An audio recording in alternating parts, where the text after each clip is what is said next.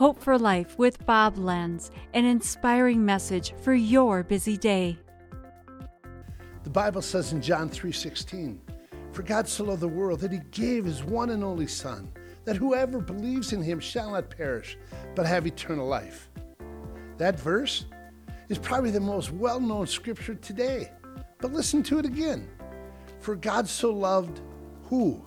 The world. Someone said to me once, "Bob, put your name in there." For God so loved Bob.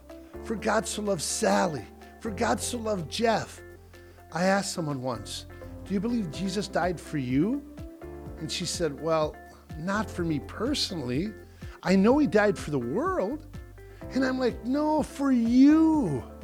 And she couldn't believe it. And then I said, Do you think that Jesus died for me? And she said, Well, sure, I think he might have died for you.